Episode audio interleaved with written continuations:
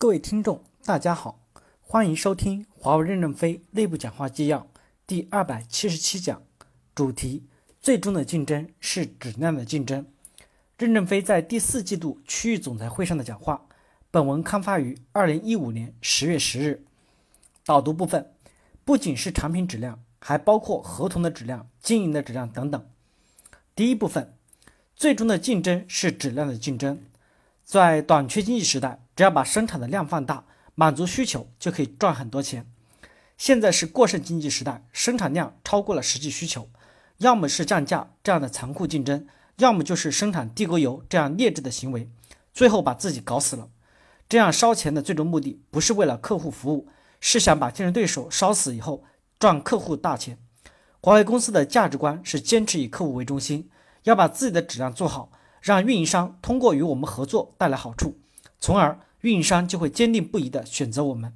我们也不卖低价，卖低价发低工资，那样我们的人都跑光了。我们是要真正的提高质量，竞争最本质的问题是提高质量。第二部分，首先要配置先进武器，学会使用先进武器，作战方式要适当的逐步变化，要改变非洲的考核基线，试试战争费用、艰苦补贴、卫星宽带。能不能按销售收入全球分摊，减轻了艰苦地区的负担，会多出来一部分钱，一部分做员工激励，一部分增加成本做环境的改善，包括使用先进武器。以前大家都很吝啬成本，不想用先进武器。我们有个目标，用五到十年完成从中央集权到让前线决策，不能再用扩大员工的数量、扩大机关权力的方式发展，但是要提高作战能力，要加强先进武器的使用，走向精兵战略。我们不计代价要换，要换装新进武器，作战方式一定要发生很大的改变，坚决抓住机会点出现的时间差，让听得见炮声的人呼唤不到炮火。包括作战工具、作战方式。什么时代了，怎么还用小米加步枪？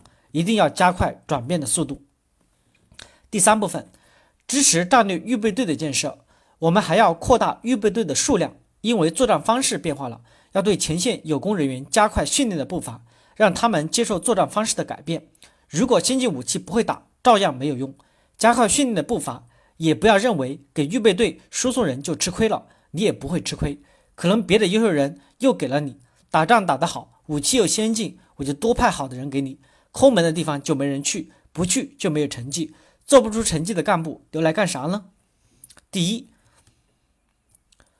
我们要改变作战模式，加快前方精兵制的改革。五到十年的口号不会变化，但是要逐步改变作战方式。第二，工具要跟上，系统要跟上，思想要跟上，行动可以略微缓一点。过去为什么呼唤炮火呼唤不了呢？是没钱，项目的钱全都收到功能中心来了，项目没钱，没有预算就没有钱买炮弹。现在改革的是炮弹如呼唤必须到位，主要目标还是要以胜利为中心。正在推行的改革过程是缓慢的。但思想要首先转变。金一南讲的美国军队考核很好，大家思想上有所促进。我们要改变过去的考核方式，不考核学历与能力。表格上只要你填写今年干了几件事儿，历史上你干的最重要的几件事儿，你能做成这样的事儿，你就可以证明自己一定是有能力的。这样以责任结果为导向，考核目标更清晰。我需要你抢了多少粮食，不需要你记了多少单词。过去的事情你可以挑几片。今年有几项可以代表你，这样的说明就够了。得过痢疾没有？被抢过没有？被抢过没有？